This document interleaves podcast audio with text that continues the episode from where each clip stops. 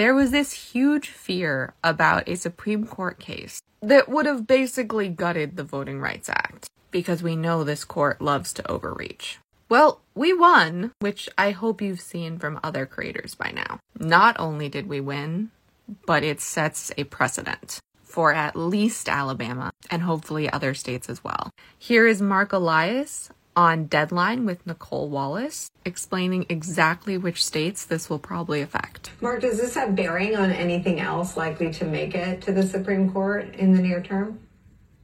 So I think this has a lot of bearing on the practical practicalities of how um, Americans, and particularly um, minority voters, will experience the 2024 congressional elections.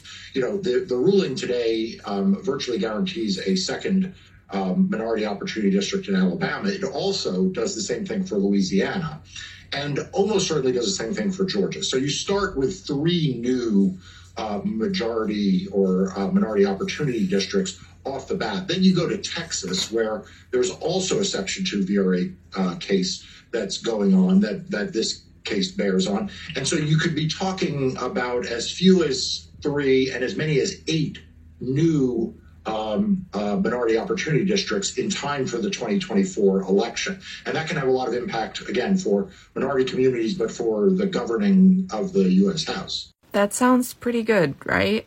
Well, I just want to bring us a little bit back to the ground. First of all, I'm pretty sure this has nothing to do with the state legislatures. And we know there is a lot of racial gerrymandering in the state legislatures too.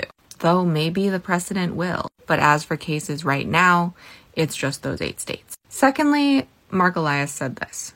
And so the problem that we face as a democracy is that even on a day like today, where we have something to celebrate about this one case in the Supreme Court, Republican legislatures are meeting and are enacting new laws to make it harder for black, brown, and young voters to vote and have their votes counted. So we can't get swept up in one court case or one indictment or one success on Capitol Hill without realizing that the other side is committed to a longer term agenda that is making our elections less fair and less free. Right, and out of urban voter suppression. That's what they do every day. Um, Mark Elias. And I think it's really important to remember that when we get excited about these wins. It's amazing. Let's celebrate and then get back to work. Mark wrote on Democracy Docket a few months ago, and I can't find it, that we need to change the way we talk about voter suppression. Make it actively on their shoulders instead of passively on ours. They are suppressing the vote. They are vote suppressors. And calling them on it every single time. This is a win but overall, the vote suppressors are still winning. Let's work to make that less true. Short Cast Club